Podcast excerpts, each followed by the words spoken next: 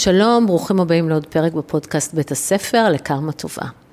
והיום איתנו מישהי שהיא מומחית ליצירת חיבורים בין אנשים, זו מומחיות לא פשוטה בכלל. שמה דקלה גולדשטיין מלמוד, והיא תלמד אותנו היום איך עושים את הדבר החמקמק הזה. לייצר חיבורים בין אנשים. שלום וברוכים הבאים לעוד פרק בפודקאסט בית הספר לקרמה טובה. אני עורכת הדין רות דיין וולפנר ואני אדבר איתכם על גירושים, על זוגיות וכמובן על קרמה שהיא בעצם תוצאה. שלום דקלה. שלום. מה שלומך? ממש גדול להיות פה. אה, אז בואי נתחיל, איך הכל התחיל? איך הכל התחיל ומה זה בכלל החברים של דקלה? אמ, אז החברים של דקלה התחיל כארוחת חיבורים בין החברים הכי טובים שלי, מכל מיני תקופות בחיים. שמכירים אותי מאוד טוב ואני אותם מאוד טוב, אבל לא מכירים אחד את השני. לכל אחד מאיתנו יש כאלה, לפעמים זה בימי הולדת, שאת מקבצת כזה קבוצות של חברות, שאת אומרת, נכון. אוקיי, אבל מה יהיה הקשר ביניהם כן. בכלל? אז ממש זה היה כזה, ממש הבאתי חברה שהייתה איתי בטרום חובה, וחברה מהיסודי, וחברה מהצבא, וחבר שעובד איתי, ו- וככה בעצם קיבצתי סביב השולחן קבוצה של חברים, וידעתי שאני אצטרך איכשהו לייצר ביניהם את הקשרים ואת החיבורים, ולא סתם להגיד להם שבו תאכלו ביחד. אז ארגנתי לנו ארוחת שף. והושבתי אותם סביב שולחן, ובעצם יצרתי ערב שהוא במין קונספט כזה, שאני מספרת עליהם בהתחלה, ואני אומרת להם איפה לשבת, ואני נותנת להם אה, איזשהו משהו קטן שהם לא יודעים על האנשים שיושבים לידם, והמלצות אם מי כדאי להם לדבר, ובעצם יצרתי ערב שמאפשר לאנשים פשוט לבוא ולהתמסר, להתחבר ולהכיר אנשים חדשים, בלי יותר מדי מבוכה. כי זה כרוך במבוכה, ובלי יותר מדי אה, לחשוב על זה, אלא באמת אני עושה את כל עבודת הרקע ואת העבודה של מאחורי הקלעים, כדי שיהיה לאנשים קל ושהם יוכלו לבוא ולייצר חיבורים חדשים עם אנשים חדשים. אבל מה הייתה המוטיבציה לעשות את זה בהתחלה? Uh, המוטיבציה הייתה שאני בן אדם מאוד uh, מחובר להרבה אנשים בטבעי שלי, בסדר? אני מאוד חברותית ומכירה הרבה אנשים ושומרת על קשר עם אנשים, והייתי עושה את זה בכל מקרה. זאת אומרת, אנשים היו מתקשרים אליי, חברים, של תגידי, את מכירה מישהו ש... והייתי פשוט עושה ביניהם גם ככה את החיבורים. עד שיום אחד יצאתי מפגישה אצל לקוח שגם שאל אותי, תגידי, את מכירה מישהו ש... ואמרתי לו, כן, ואז אמרתי לעצמי, וואי, כל היום זה מה שאני עושה. כל היום אני שולחת קונטקטים לחברים שלי ועושה חיבורים.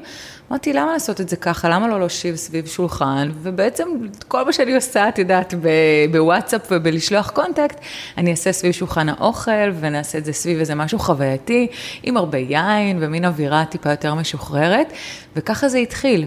ובמשך... אני עושה את זה כבר שש שנים, אבל במשך שלוש שנים עשיתי את זה רק כתחביב, כמשהו חברתי לגמרי, לא למטרות רווח, באמת לאפשר לחברים שלי ולחברים שלהם, אין לי כל כך הרבה חברים, זה כבר היה החברים שלהם, אה, להכיר, להיפגש, אה, יותר מלהיפגש, להיפגש כמו פעם, בעולם האמיתי. כי מה שקורה היום, גם אנחנו מכירות קודם מהפייסבוק. כל מהפייסבוק, מהאונליין, מה, נכון, מהעולמות האלה. נכון. אז אני מרגישה שנכנסתי פה והרגשתי שכבר אני מכירה אותך וזהו, נכון. ואני יודעת עליך כבר מלא מלא דברים. ובעצם מי שמגיע לארוחה, הוא מגיע לארוחה בלי לדעת מי מגיע לערב, והם לא מכירים אחד את השני.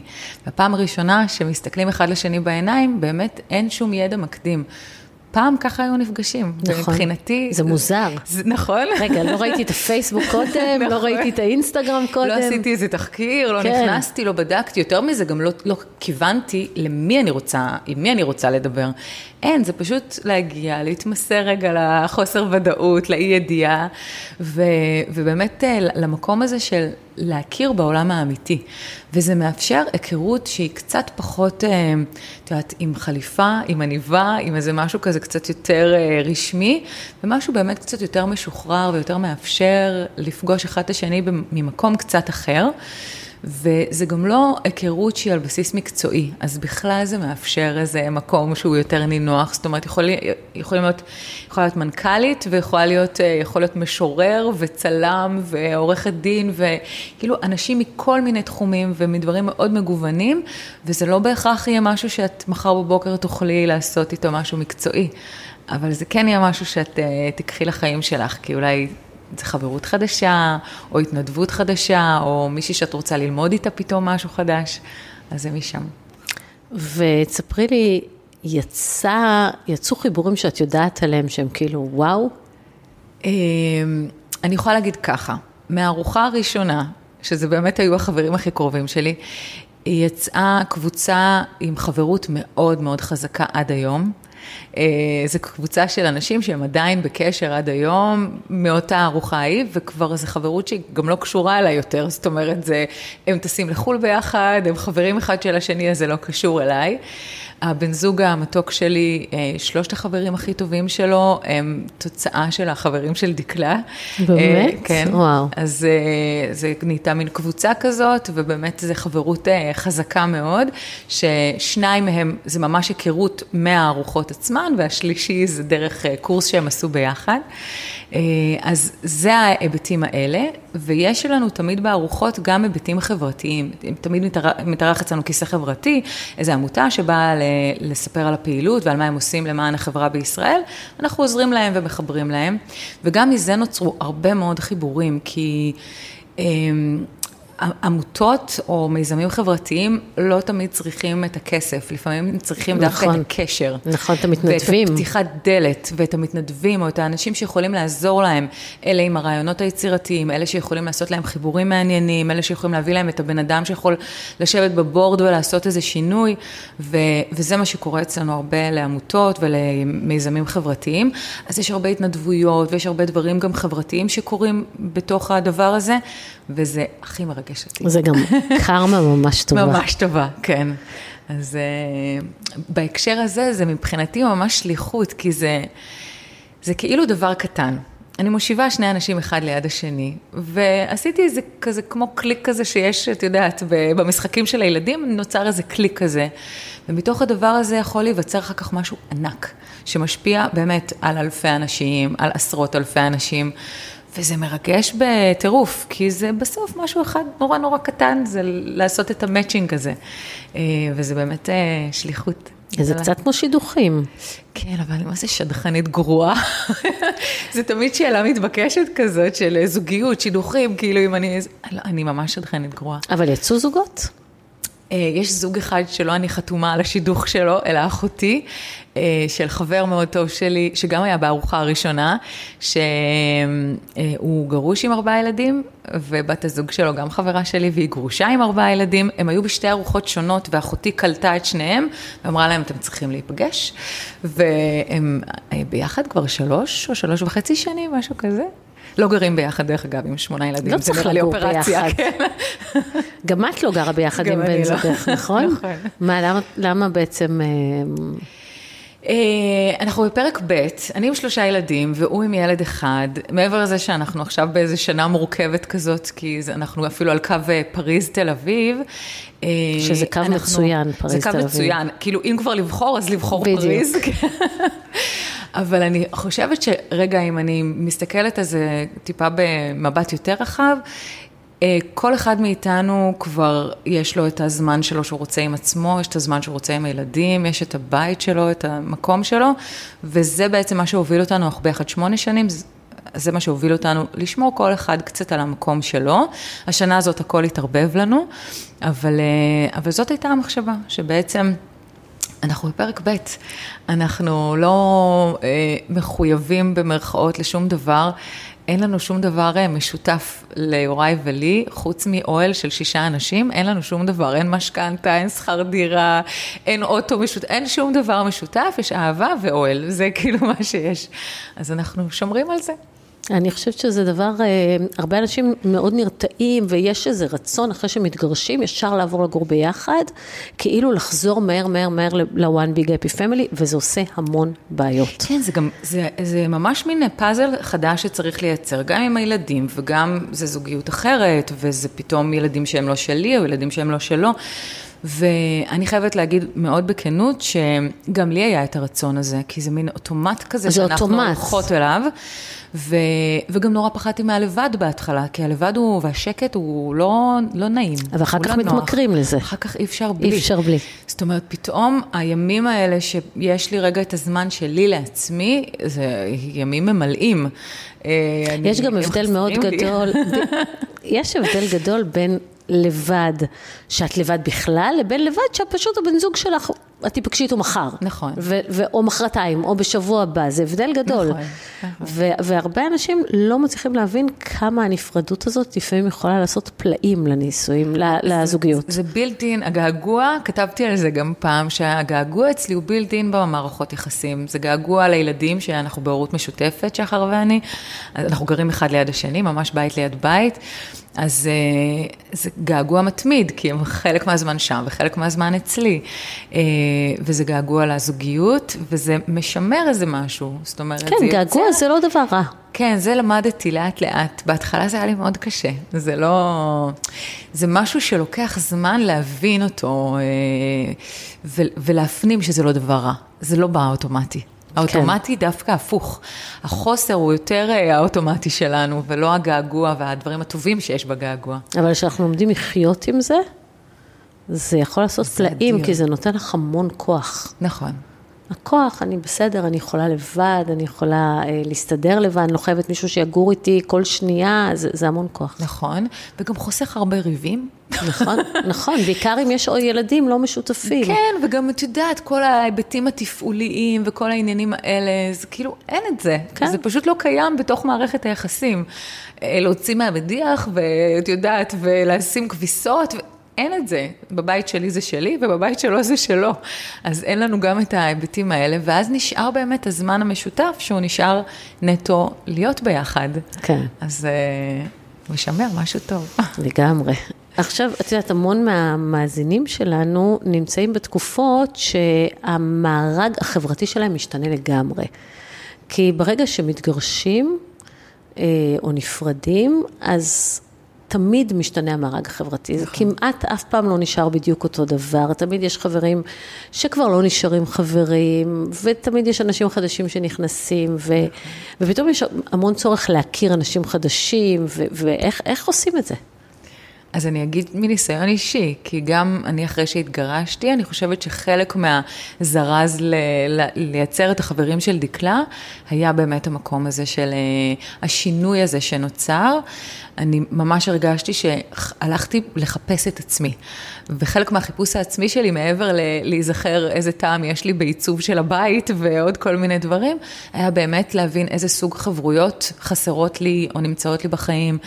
איזה סוג חברויות אני רוצה ומה חשוב לי, וגם באמת לבחון מחדש את החברויות שקיימות. ואמרתי קודם, אני בן אדם שבאמת שומר על קשרים עם הרבה מאוד מעגלים ועם חברים באמת מכל מיני אה, תקופות בחיים, אבל היה לי איזה חוסר, כי אני השתניתי והייתי צריכה משהו חדש, ואני חושבת שמה שעזר לי זה גם להכיר דרך חברים אה, קיימים שלי. זאת אומרת, חברה שאמרה לי, תקשיבי, את חייבת לפגוש אותה, כי אתן חייבות לעשות דברים ביחד, היא מדהימה. והתיישבתי ושתינו קפה, והיום היא אחת החברות הכי טובות שלי. ואז זה ממש למצוא את הדרך, דרך המעגל הקיים שלנו, להגיע למעגלים חדשים. אז זה דרך אחת, לייצר את התנועה הזאת בתוך המעגלים שלנו. בעצם מה שאת אומרת, זה גם לא להגיד לא. זה כאילו להיות פתוח. ממש. מציעים לך, בואי תיפגשי עם חברה כן. הזאת, אולי זה, כן. לא להגיד לא, ומה זה, כן, כן. גם כן, וגם יש פה איזשהו כן שהוא מלווה, ובכל תפיסת העולם הזאת של חיבורים בין אנשים, say yes. גם say yes וגם גם אם אין סיבה, גם אם אין תכלית. זאת אומרת, לא לחשוב ממקום של מה אני מבזבז על זה את מזה?" הזמן, מה יצא לי מזה, זה בזבוז זמן לשבת לקפה, זה, יש לי דברים אחרים. לא, פשוט להגיד כן ולעשות, גם אם אני לא בטוחה מה יצא מזה, כי ה, מה יצא לי מזה, הרבה פעמים הוא חסם. וברגע שאני באה לשתות קפה ולהכיר אה, חברה חדשה, אז אה, השיחה הולכת למקומות אחרים, היא ב-level אחר, ההקשבה היא אחרת. אני אקשיב לך, כי אני לא מחפשת עכשיו מתי אני יכולה להכניס את הדבר הזה שאני צריכה או רוצה, או מה יצא לי מזה, ובעצם יש framing לגמרי אחר לשיחה. אז אם חברה תגיד לי, יש לי חברה שאת צריכה לפגוש, כן, אני אפגוש אותה. אז נלך, נשתה קפה או drink או משהו, זה לא צריך להיות ארוך. זה יכול להיות גם שיחת זום, זה יכול להיות שיחת טלפון, זה יכול להיות משהו שהוא באמת בקטנה, אבל להגיד כן, ולהיות כל הזמן בתנועה של פרואקטיביות, של הרחבה. כי יש לנו הרבה פעמים איזושהי אה, תקיעות במעגלים הקיימים שלנו. אנחנו מגיעים פחות או יותר לאותם מעגלים ומשהו נעצר. כשקורה איזשהו שינוי או פתאום יש איזה שינוי בחיים, באמת פתאום הדברים מתחילים להשתנות לנו ואז צריך את זה. אני אומרת, לא חייבים להגיע לשלב הזה שפתאום יש איזה שבר או שינוי.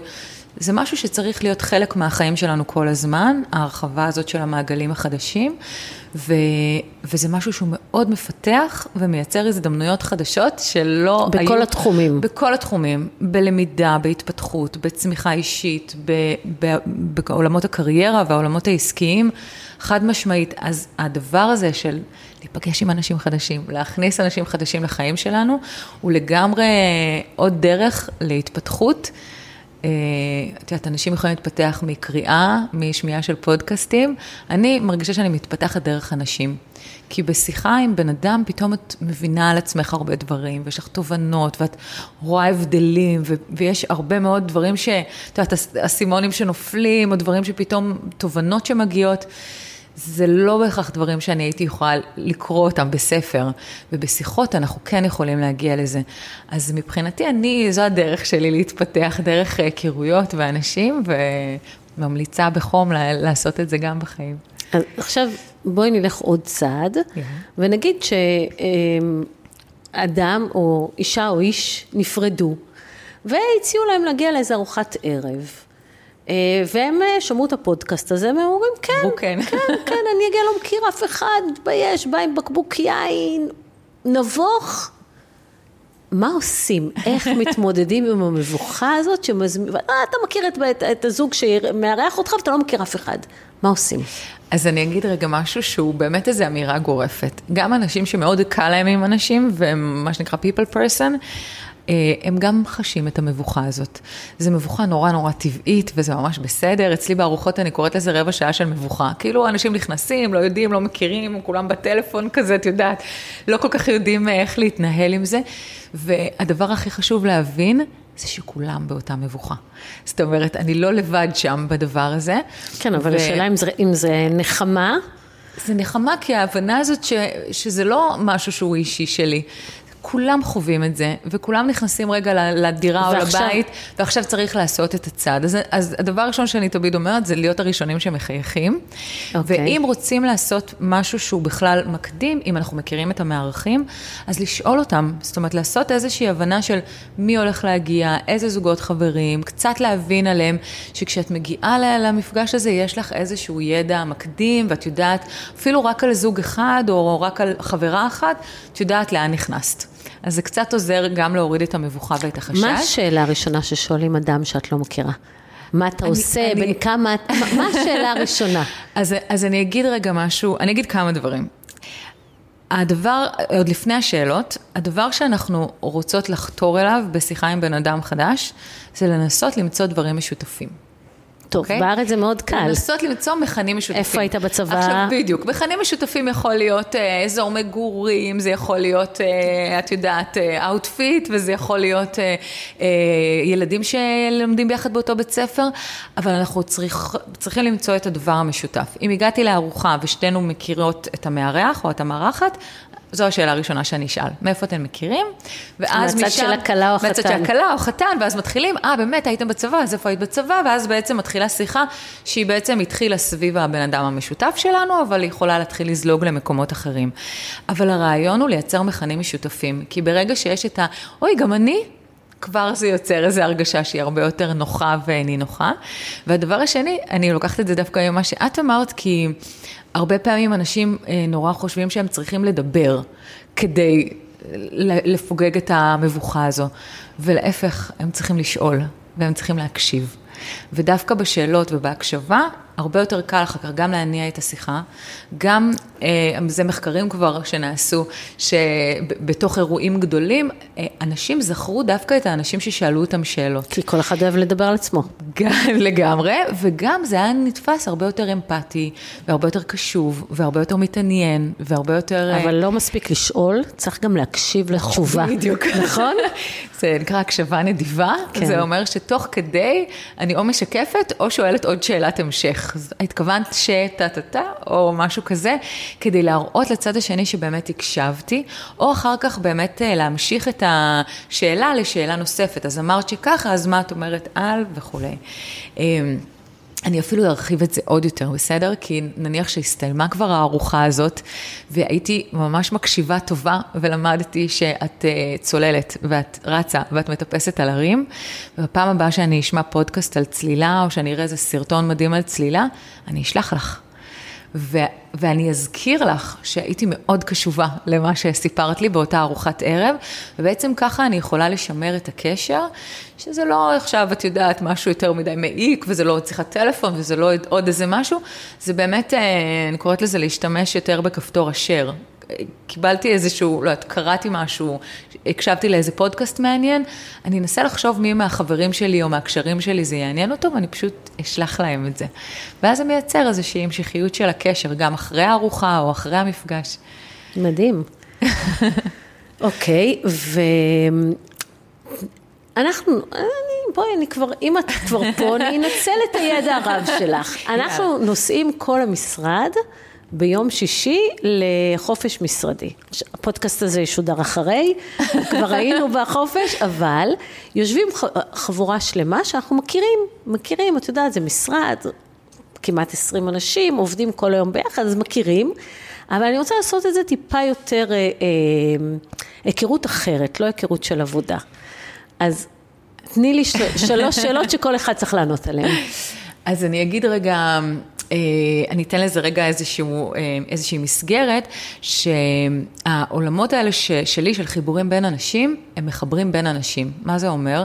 זה אומר שאתם יוצאים למשהו שהוא במסגרת כאילו שכולם מגיעים מהמשרד וכאילו מסגרת מקצועית. אבל זה אבל לגבש. מה שמעניין... זה דווקא ההיבטים האישיים. ובחיבורים בין אנשים, אנחנו מסתכלים על אנשים כעל מכלול, ואומרים, אוקיי, אה, איפה היא גדלה, ומה הייתה בילדות שלה, ובמה היא התעניינה, והאם היא עשתה ספורט, או באמת הייתה טובה בריצה, או אה, אחר כך איפה היא שירתה, ומה היא למדה, ומה היו התחביבים שלה, ומה התחביבים שלה היום. ואני ממש מסתכלת על העולמות תוכן ועל התחביבים ועל התחומי עניין, לא רק על ההיבטים המקצועיים. אז ההמלצה שלי, פשוט לעשות איסור מוחלט על דיבורי עבודה. זה קצת קשה, כי אצלנו יש דיבורי לקוחות וזה יותר מעניין, אבל כן, אני, אני בעד. ולגמרי לדבר דווקא על דברים אישיים. אז אני אספר שכשאני יוצרת מפגשים בין אנשים שדווקא יותר מכירים אחד את השני, אני לוקחת אותם לילדות ואני שואלת אותם באיזה בית הם גדלו. ושם לפעמים יוצאים דברים ממש מעניינים, ואני שואלת אותם אחרי השאלה הזאת, לקחת משהו אחד שהם לקחו מהבית הזה והם המשיכו איתו היום לבית שלהם. ויוצאים שם דברים מדהימים. אם את רוצה לה, אפילו להעמיק את זה, את אפילו יכולה לשאול אה, מה המנה שהכי מזכירה להם בית. מתוך שלושת השאלות האלה צומחים באמת דברים מדהימים, כי פתאום אנשים באמת חושבים על איזה סוג בית הם גדלו בו, מה הם לקחו ממנו, וזה משהו שלא תמיד בשיחות, את יודעת, גם הרבה שיחות קפה ושיחות אה, מטבח או מטבחון, זה לא דברים שעולים. נכון. אז ככל שאנחנו בעצם נעמיק דווקא למקומות היותר אישיים, איך חלומות שתמיד היו לנו, או חלומות שיש לנו, אה, כל העולמות האלה, משהו שתמיד רציתי ללמוד, חלום שעוד לא הגשמתי, פנטזיה שהייתה לי. ותזכירי לי, אני אשלח לך אה, רשימה של שאלות, אם תרצי לשאול, וכרטיסיות שאפשר אה, לייצר באמת חיבורים מעניינים ושאלות מעניינות לצוות. מהמם. אני כבר לוקחת את זה, כי יום שישי אנחנו בכרתים. שוט, זה אצלך, זה אצלך בלינק בשנייה. אוקיי. ודווקא לדייטים. וואי, אמרתי שאני שדכנית גרועה. לא אמרתי אה, שתשדכי. שני אנשים נפגשו, לא יודעת איפה הכירו, הכירו להם. הם שואלים אחד את השני על זה, מה? אני אגיד לך גם מה, להעמיק. איפה ה, ה, הדבר הזה פוגש אותי, אה, וזה אולי גם מה ש, שככה עוצר אותי מלהיות שדכנית טובה. אני חושבת שהדבר הכי חשוב בדייט זה להסיר את מחסום הדייט. ברגע שלא יהיה לזה את המסגרת של זה דייט, צריך לצאת מזה משהו, יהיה הרבה יותר משוחרר ויותר קל ויותר כיף. לכן אני גם לא עושה ארוחות רווקים רווקות, כי זה נורא כזה עם מסגרת. ואני רוצה שאנשים יבואו כדי להכיר, לא משנה עכשיו רווק, רווקה, גרוש, גרוש, אני רוצה שהם יכירו. אז זה הדבר הנראה לי שהוא הכי חשוב, והדבר שמעניין בעיניי זה באמת להכיר את הבן אדם. זאת אומרת, לשאול שאלות כדי להכיר אותו ולדעת מי הוא, ולא בקטע של חקירה, אלא באמת, כמו שאמרנו קודם, כי זה לא משנה אם זה ארוחה בסלון אצל חברה או דייט. להיות קשובה, להיות קשוב, לשמוע, לשאול שאלות על כל ההיבטים, לא רק על ההיבטים של, אה, של מה שמעניין בהקשרים הזוגיים, אלא באמת על כל ההיבטים. אה, ו, ולחזור אחורה גם. כאילו לקחת את זה לכל מיני מקומות. אני לא הייתי נכנסת למוקשים של כל מיני ענייני זוגיות אה, קודמים בדייט ראשון, אלא לגמרי למקומות של אה, מה מעניין אותך לעשות בזמן הפנוי, ותספרי לי משהו מפתיע עלייך, וכל מיני דברים כאלה ש, שיכולים לקחת את התשובות למקומות אחרים. אוקיי, ואת עושה גם אה, ארוחות לארגונים ול... זאת אומרת, מזה בעצם את... אה, זו פרנסתך. הפכת את הדבר שאת אוהבת לביזנס, שזה. חלום. בעצם את לא עובדת, את חיה בתוך. השליחות שלך. ממש ממש. ספרי לי על זה. אה, זה בעיניי אחד הדברים הכי מרגשים, כי זה באמת לא העולם תוכן המקצועי שלי. זאת מה- אומרת, מה המקצוע? אני, מה- אני, מה עס-? אני עוסקת המון שנים, עבדתי עשר שנים במשרדי פרסום, וב-16 שנים האחרונות הקמתי חברה שנקראת Inside Out, שהיא עוסקת במיתוג פנים-ארגוני. איך מחברים עובדים למותג מבפנים. אז עסקתי בחיבורים בין עובדים לארגון ולמותג, אבל זה אף פעם לא היה בהקשרים האלה, זה היה באמת יותר בהקשרים אה, פנים-ארגוניים.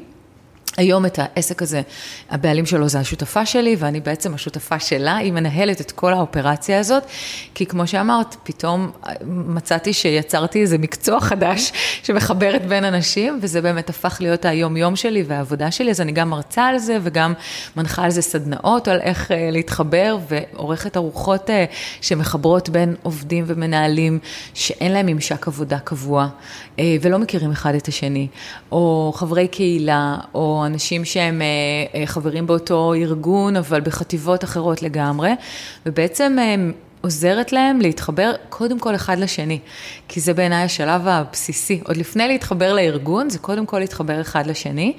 ו... מה- למה בעצם? מה זה יוצר במקום עבודה? אה, מדברים הרבה על מחוברות ארגונית, וזה משהו שהוא באמת קצת חמקמק ונורא נורא חשוב לארגונים, כי באמת אנחנו רוצים אנשים שהם מאוד מחויבים ומדברים את השפה ומתחברים לערכים ומדברים באמת את החזון של הארגון עצמו, אבל המחוברות מחולקת לכמה היבטים. יש את ההיבט האישי שלי, שאני מחוברת לתפקיד ולה, ומביאה את עצמי לידי ביטוי. יש את החיבור שלי לארגון ובאמת לחזון שלו ולאן אני, אני, הוא לוקח את זה ולערכים שלו, ויש את החיבור לאנשים. שזה, שזה לא פחות חיבור חשוב לא בעיניי. פחות חשוב, כי זה בעצם הדבק שאומר לי, אלה האנשים שאני רוצה וגאה או גאה להיות חלק מהם. והאנשים האלה, זה, אלה האנשים שלי, it's my people, כאילו, זה האנשים שאני רוצה, זה השבט שלי. בדיוק, להיות איתם. אני רוצה כל יום לבוא בבוקר, ו- וכיף לי לבוא בבוקר, ולשתות איתם קפה, וכיף לי לעשות איתם פרויקטים, וכיף לי לייצר איתם את ההוואי של העבודה. ומה שקרה בשנים האחרונות, בגלל הקורונה, בגלל העבודה חלקית מהבית וחלקית מהמשרד, ובגלל עוד הרבה מאוד היבטים שבעצם אה, שינו לנו את ההרגלים החברתיים שלנו בתוך ארגונים, זה שאנשים לא מכירים אחד את השני. אני אה, תמיד נותנת את הדוגמה הזאת כי היא באמת אה, משמעותית, אבל הייתה לי ארוחה לאחת מחברות ההייטק, שבאמת ערבבנו אנשים באמת מכל מיני חטיבות ומחלקות, והושבנו אותם ביחד, וזה היה ערב מדהים, ובסוף הערב ניגש אליי אחד, ה, אה, אחד העובדים, והוא אומר לי, אני רוצה להגיד לך תודה, אני יושב איתה ארבעה חודשים באותו open space, ולא ידעתי עד היום איך קוראים לה. כי היא מגיעה יום אחד, אני מגיעה יום אחד, אנחנו עוברים אחד ליד השני, אני לא ממש זוכר מה היא עושה, וזה, וזה פשוט מדהים שזה מה שקורה היום בארגונים, בטח ובטח ארגונים גדולים, בטח ובטח ארגונים גלובליים, וכאלה שעובדים חלק מהבית וחלק מה, מהמשרד, בכלל קשה לייצר יותר את הדבק הזה. אז, אה, אז זה משהו שהוא נוצר קצת בטעות, זאת אומרת, זה, זה הפך, זה צורך של ארגונים שאנש, שהאנשים שלהם יכירו אחד את השני, ואז הארוחה הפכה להיות איזה סוג של פלטפורמה להיכרות שהיא טיפה אחרת, על כוס יין, על צ'ייסר, על אוכל טוב, זה תמיד איזו אווירה אחרת. אז איך אפשר להצטרף לחברים של דקלה? וואי, זו שאלה, מה זה טריקית? אני יודעת, כי אי אפשר להצטרף, אה? רשימות המתנה מטורפות. נורא נורא קשה, יש גם, אני, אני רגע אגיד למה, כי בתור, אה, את יודעת, אני כזו, כזו דוירית, אני צריכה לעשות אה, בצ'קליסט שלי וי וי וי, ויש באמת רשימות המתנה ארוכות שאני מרגישה שאני לא מגיעה אליהן, גם אני לא מצליחה לעשות את הוי הזה ולשחרר את זה.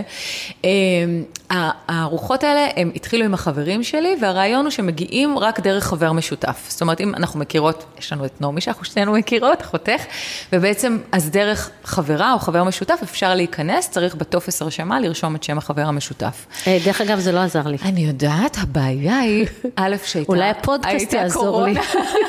הייתה קורונה, נכון. שבעצם אה, במשך שנתיים כמעט לא, לא עשיתי ארוחות, ואז נהיה לי ממש פקק תנועה.